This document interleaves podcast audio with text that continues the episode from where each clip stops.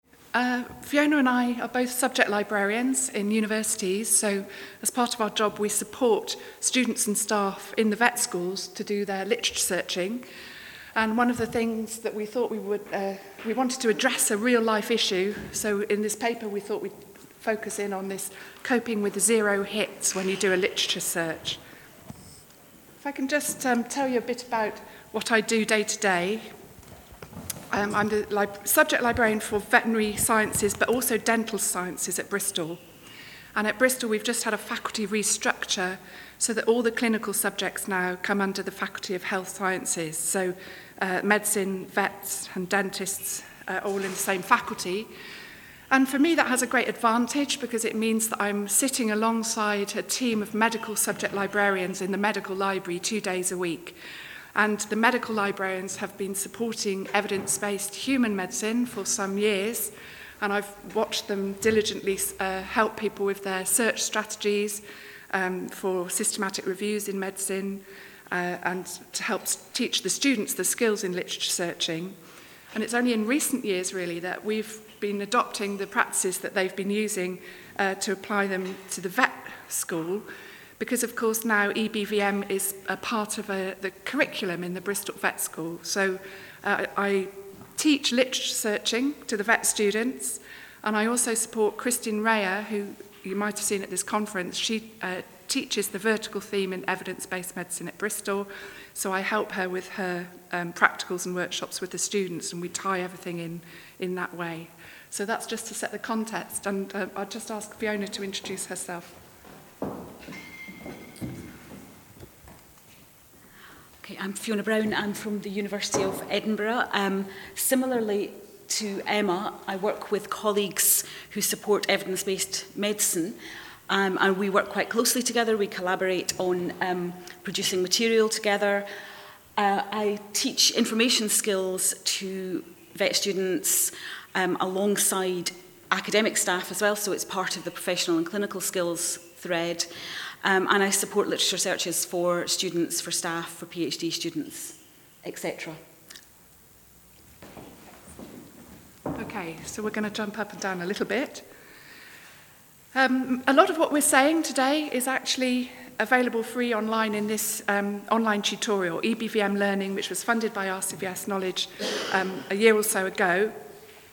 And we authored the acquire section, which is on how to acquire the evidence for EBVM. So if you want to get more detail of some of the things we're saying, that would be a place to go. But really what I want to talk about is how, what, what Fiona and I have both been faced with is translating the methods developed for human medicine in searching the literature to support evidence-based practice, how that translates across to the veterinary world. And there is now, I mean, a huge body of literature and expertise in um, evidence-based human medicine, which we can look at and learn from. But actually, when you translate it to the veterinary world, some different stuff happens. And uh, so I guess one of our motivations for doing this paper was to throw some of the issues and problems that we have out there to see if other people are having the same ones and, and if you've got any solutions. So I'm hoping this is um, a learning process for all of us. So, yeah, one of the things that happens is we, we teach the students the process of uh, asking a clinical question, creating a PICO, creating a search strategy. But when they do, they get to the databases, they, they run their search, they get zero hits. And we have to help them cope with this. So we brainstormed why is that, what are the reasons why you might get zero hits? And, and logically, I think there are four. Firstly, it might be that the evidence just doesn't exist, it's not out there. Secondly, it might be that the evidence does exist, but you can't find it through the databases that we're telling the students to use. Thirdly, it might be because the evidence does exist in the databases, but our, our searches aren't reaching it, so there's an issue with the searching there. Fourthly, it might be that we actually do find a reference to a, a useful piece of evidence, but we can't get the full text. So what we're going to do is use this as the structure for our talk. And I thought I'd start with a real life example.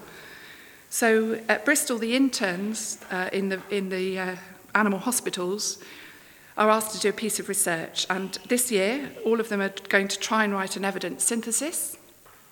And so they've been coming to me for help with their literature search. And one of them came to me saying, She decided she wanted to write something about a problem that presents itself often in her, the small animal hospital, and that's helping dogs who've eaten mouldy food and get sick.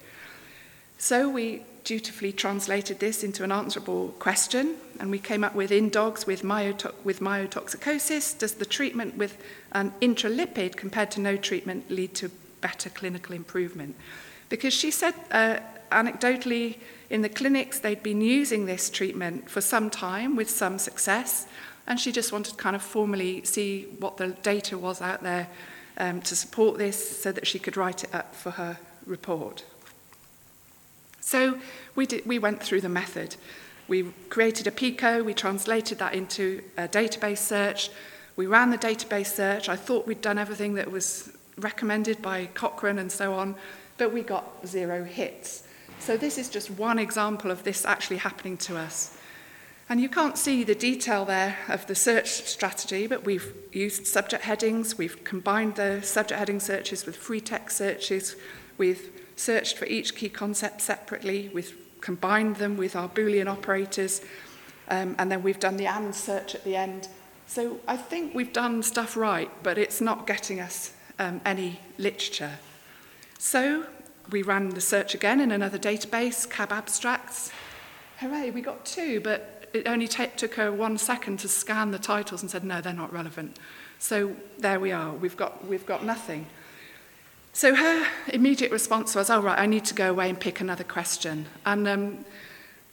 having been to Kristin Reyer's lectures, I said, well, that's not necessarily the right thing to do. It might be that there's no evidence out there because we know from conferences like this that the body of literature in the veterinary sciences is relatively small compared with the body of literature for the human um, sciences. But if you do a search like this um, and you can't find evidence, we're often encouraged to publish this. In fact, um, Rachel's just said this, hasn't she, a minute ago. Uh, for two reasons. One, it can help identify gaps and uh, universities or others who are looking um, for places to put their research effort or funding can use those gaps potentially to drive the research agenda. But also, uh, it helps prevent duplicated effort, so nobody else will spend the half hour or hour or so that we did slogging this out, um, repeating a search that doesn't bring anything back. So I said to her, You could just report this. You could still write a knowledge summary and um, report the search strategy and say that there was no evidence um, from these sources. And some people are doing this, and Rachel's uh, very, she said just a moment ago, best bets are very good at this. They're very upfront and honest when they get zero hits. So this is just one of the examples where um, she says, gosh, that's very small, but basically that, that uh, bottom line says there was no peer-reviewed evidence that answered this exact clinical question. And so, for the time being, the clinicians would use to, need to use their own, um, what it say, local licensing regulations or clinical um, expertise to help answer or treat animals with this condition. So, this was my suggestion. But of course, there are other alternatives, so we looked at those as well. So it might be that the evidence did, does exist, but it's not going to be found through the formal roots of the bibliographic databases like Medline and CAB abstracts. So these databases are very upfront about what they include. They have a list of journals that they index, and they then say that they will index every article in every issue of every year of these journals. So they are a very good way of systematically searching the peer-reviewed scientific literature. But of course, what they don't capture is the grey literature, the stuff that's Uh, uh, not published in the formal ways, not in the formal routes. So there may be useful evidence in the grey literature which can help answer the clinical question. And I think for vets, this is really um, perhaps more important than uh, in human medicine because of this apparent dearth of literature. And if you look at um, the standards that exist for conducting and reporting literature searches for systematic reviews, so PRISMA is one of these. They're very um, upfront, again, they open, openly acknowledge that databases are only one source of evidence. So on the top left, it says that they re they're reporting the databases they search, but the one box that I've circled um, talks about the number of additional records identified through other sources. And I think this box might be more important for vets um, than medics, maybe. because we won't find everything in the databases. We do need to consider um, other sources.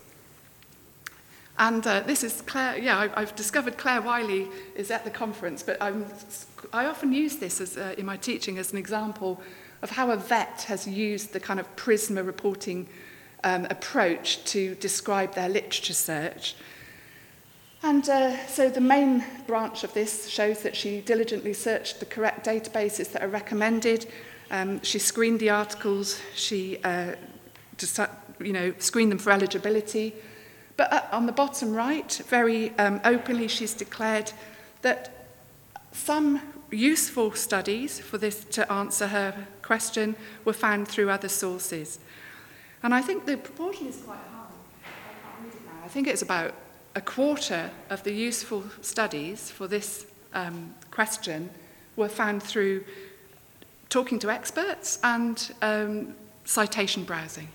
So clearly, experts, citation browsing, these sorts of sources are going to be really key for vets who are looking for evidence.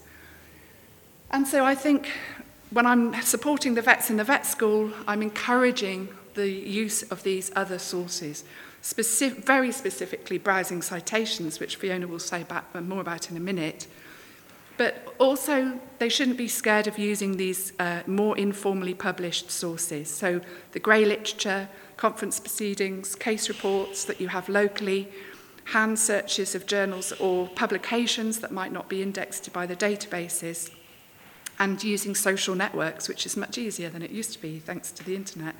Um, so the, all of these I think we should, uh, I, I constantly tell my undergraduates, you know, I think the undergraduates, they often hope that the database search method will give them everything they need and they see this as slightly less authentic or valid, but um, I'm trying to persuade them that it's, uh, as Rachel would say, any evidence is better than no evidence.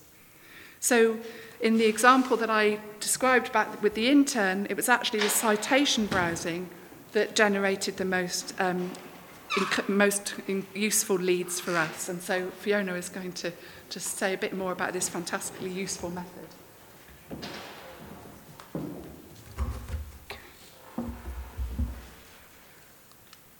So we just have some more dogs uh, before we move on. Um, so these dogs are looking for information. They've not found what they want, and they've decided that they're going to browse the citation networks and find information that way.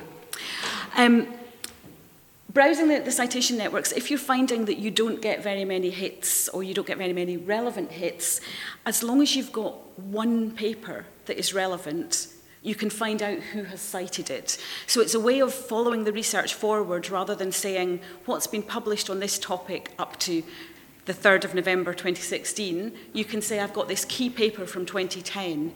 Who's been doing, who's been working in this area since um, that paper was published? And even if, um, if the, the papers are on a different animal, they might yield other relevant papers as well. So you might find that you've got a key paper, the papers that are citing it aren't on the animal that you're interested in, but they might have cited papers that are, interest, that are on the animal that you're interested in as well, or there may still be relevant information in that paper. And Web of Science is really a really useful resource for doing this. Web of Science is also really useful for um, doing author searches as well. There are other databases that you can use. You can use Google Scholar, and I'll mention that in a second. But um, so, say, for example, that I would like to find who has cited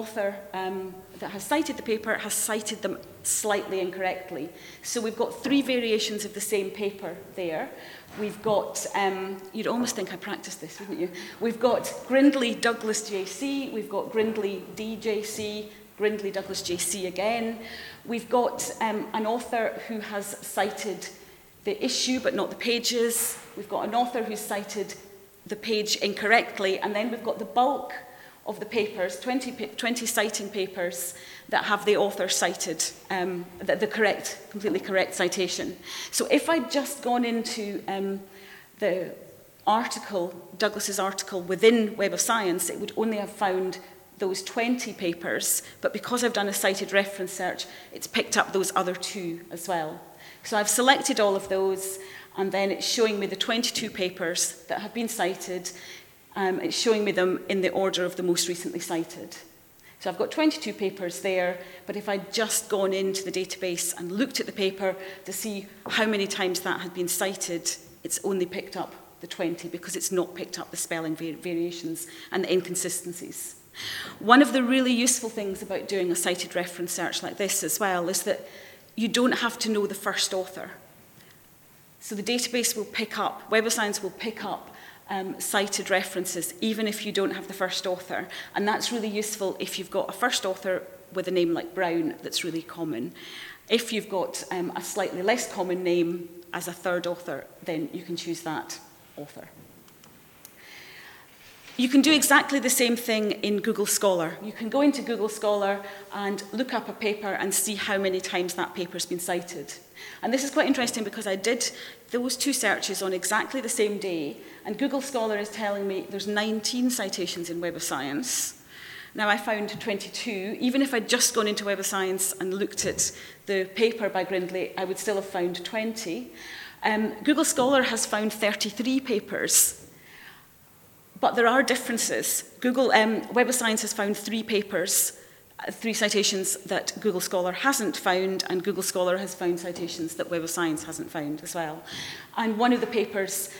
um, that Web of Science found that Google Scholar didn't find was the paper from um, Cattle Practice by uh, Marnie Brennan, I think, on how to, um, how to promote evidence-based practice, which may have been a useful example in this situation.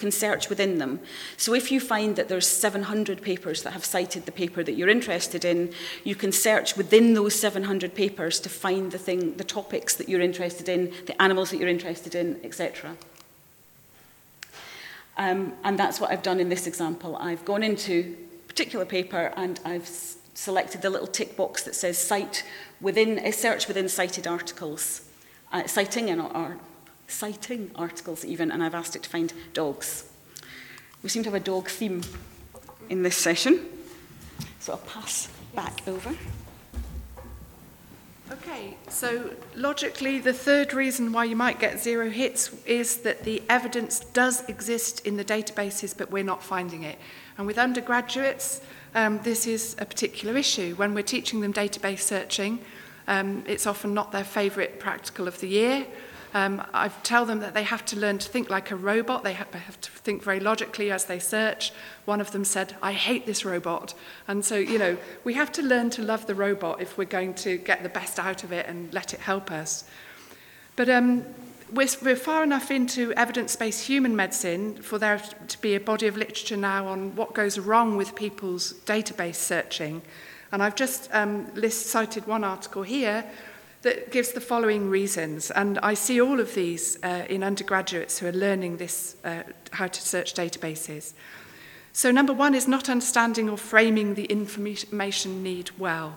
So when we, Kristen and I, give the undergraduates a case scenario and we ask them to create an answerable question, sometimes they come up with very different questions than the ones we have as our model answer. And it takes time and experience to learn how to create um, an answerable question that will translate well to a database search.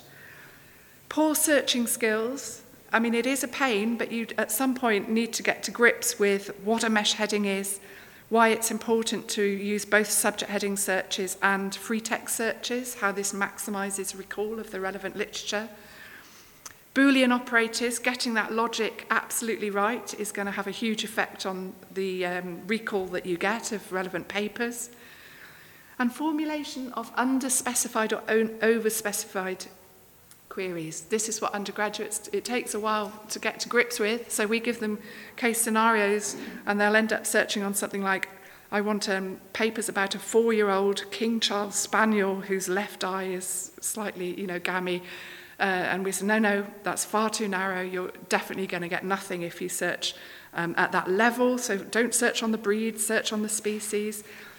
Don't search on the trade name of the drug, search on the generic name for the drug. All these things are things that you have to learn if you're going to get the best um, results.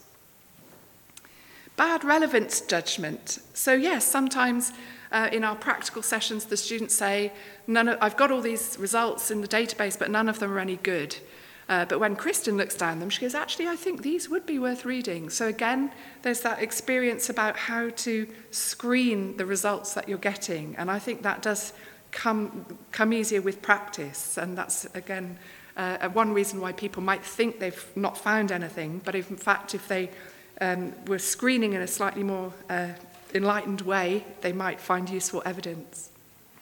And poor at query, reformulation, and correction of errors.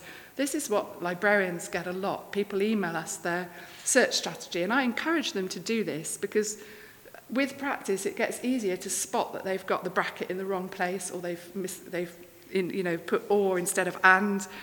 The most common reason for zero hits with my students is usually they, a spelling mistake. They've spelt something in a totally random way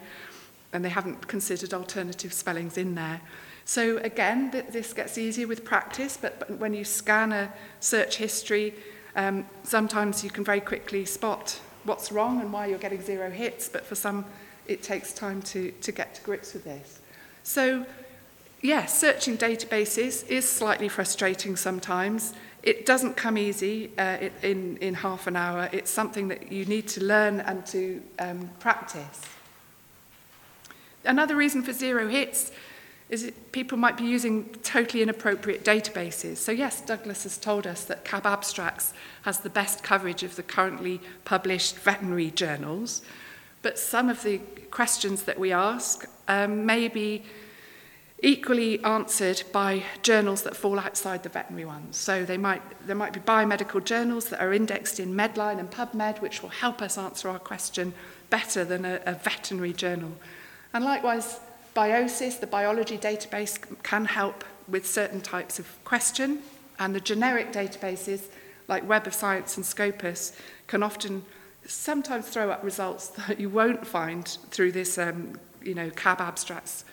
golden database that we, we know about as vets. So again, teaching students the, the coverage of these is, is going to increase their chances of finding evidence. The other thing is when we teach this, the PICO method, we, we talk students through it. Sometimes they get very, very rigid with it, and um,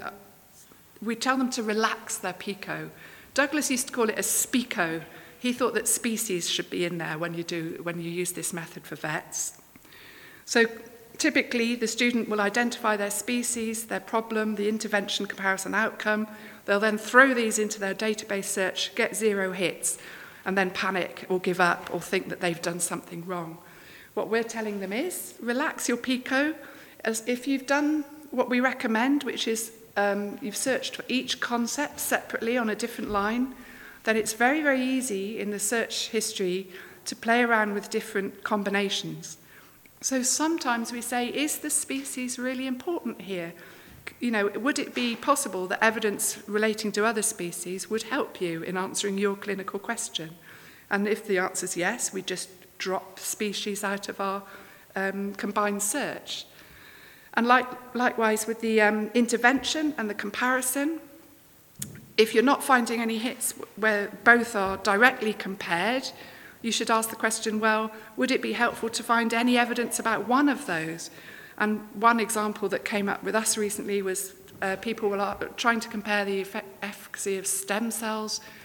treatments with box rest for horses.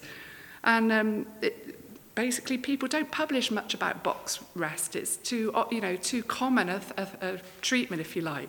But if you just drop that out of the search, just look at horses with laminitis, or oh, I forget the condition, but with um, stem cells, there was stuff that, help, that, that helped with that piece of work. And just as Claire said the other day, we rarely search on outcome. And I think one of the reasons for this is it's very helpful in the screening process. When you're reading the full text of the articles, yes, you will be interested in the outcomes described. But as a search term, they're very often so broad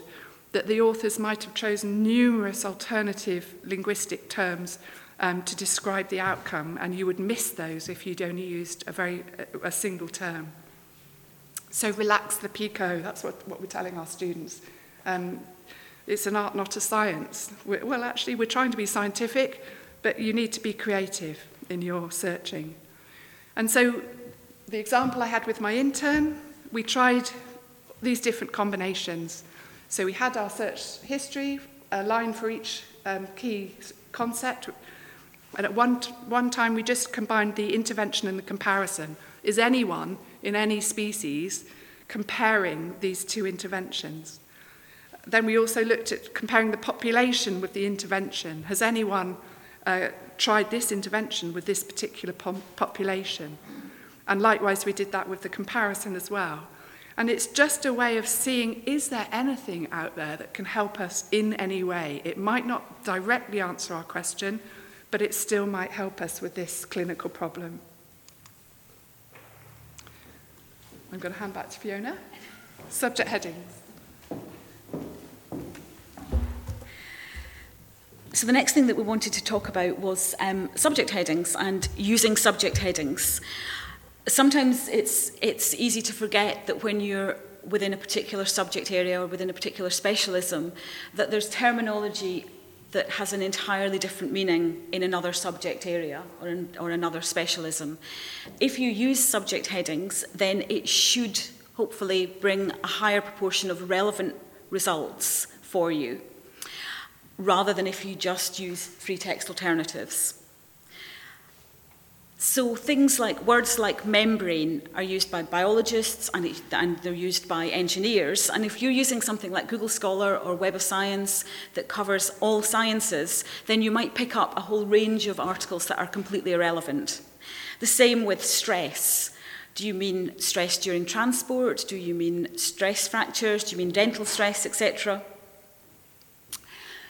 Um, the other thing that people sometimes forget about is searching for all aspects of a topic if you're doing a subject heading search. If you're doing a subject heading search for zoonotic diseases, don't just search for zoonotic diseases. What types of zoonotic disease are you interested in? Because it may well be that the author hasn't used that term, they've used the, the disease. It may be that they, it hasn't been indexed as a zoonotic disease or with that subject heading.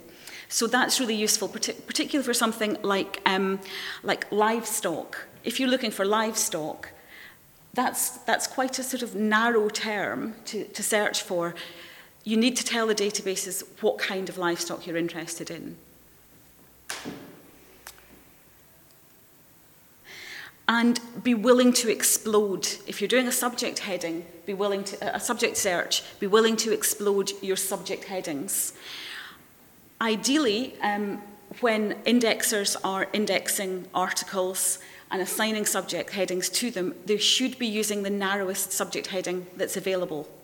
to them. So if there's an article about calves, they should be using calves and not cows. The same if there's an article about ewes or lambs, they should be using that instead of just sheep. So, using the example from cab abstracts, if I go into cab abstracts and do a, a subject heading search for sheep, there's an option to explode the subject heading. All that does is automatically include all the narrower subject headings within that subject heading using or. So it's going to give you sheep or ewes or lambs or rams or weathers.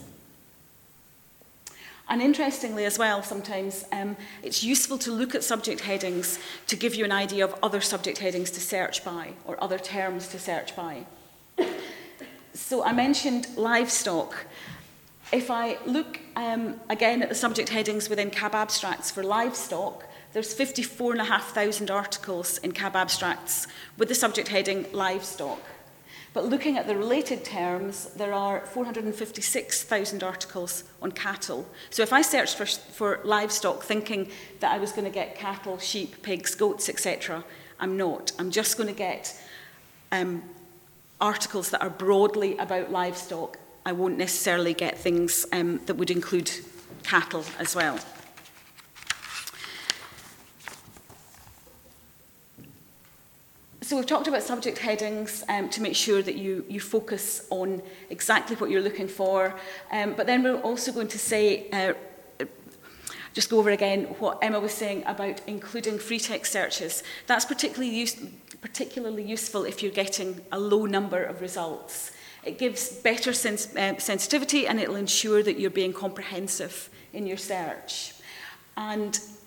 um, that's used a lot in human evidence-based medicine. The other thing to do is to, to run lateral searches and to see searching as an iterative process if you know that there are a, few key papers, if you've already identified some key papers, even just one key paper, the first time you do your search, make sure that that paper is in the search results that you get. If that key paper that, you've all, that you know about as being really useful, if that's not appearing in your search results, then you need to go back and redesign your search. So go to a relevant article, have a look at the subject headings, have a look at how that's been indexed, and that can give you other ideas to search by. It gives you um, terms that you might want to, to, to search by. And if a search fails, don't just assume that because the search has failed that there's nothing there. Um, rerun it, have a look at other terms that you can use. And um, again, I've talk, talking about seeing researching as an iterative process.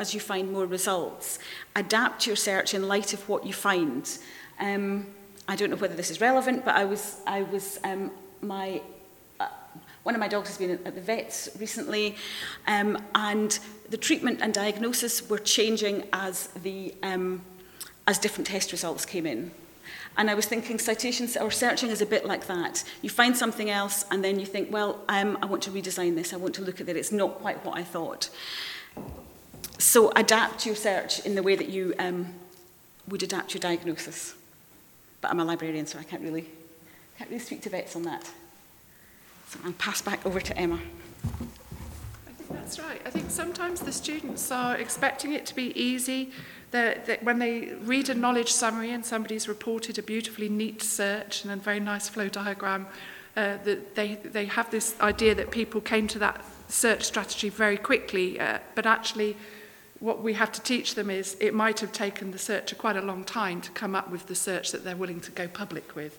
Um, so, yeah, don't be afraid of, of that.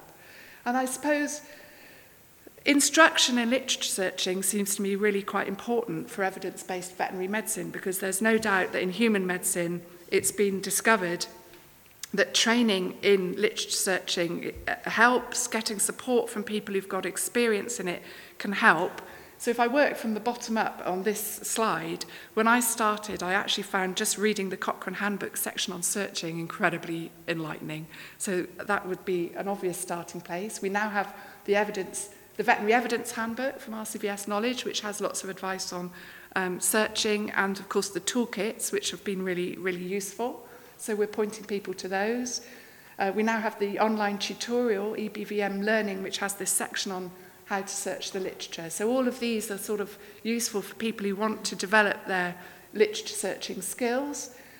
But it, the other option is if you know a friendly librarian, get, uh, ask for them to help. And, and vets, of course, are very lucky with this RCVS knowledge librarian uh, library service and university subject librarians, again, supporting people in the universities with this.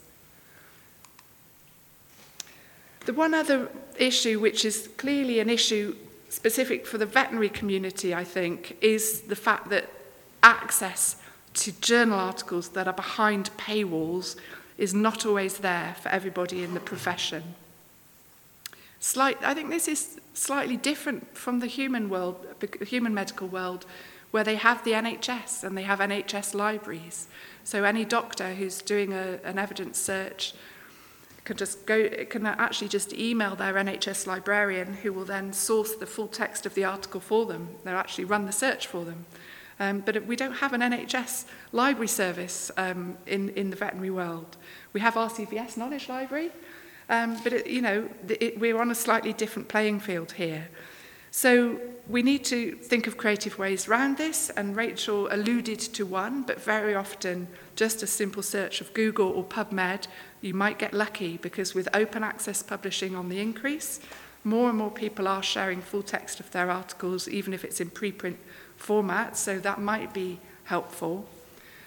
Professional bodies provide often access to key journals.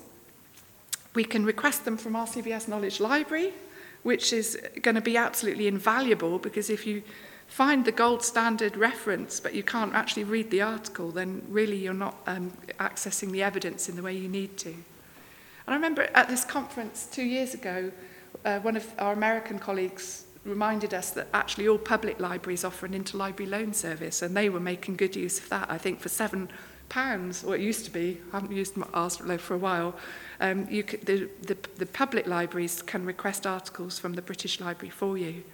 And Fiona's reminded me that if you're a member of the National Library of Scotland, you can get access to a huge number of journals, electronic and um, in print. So um, it's going to be important for a vet in practice doing this sort of thing to work out the best route for them to get, actually get hold of the full text of the articles through one means or another. That's a bibliography, because I wanted to show that we were evidence-based. But I want to just conclude with these remarks, really.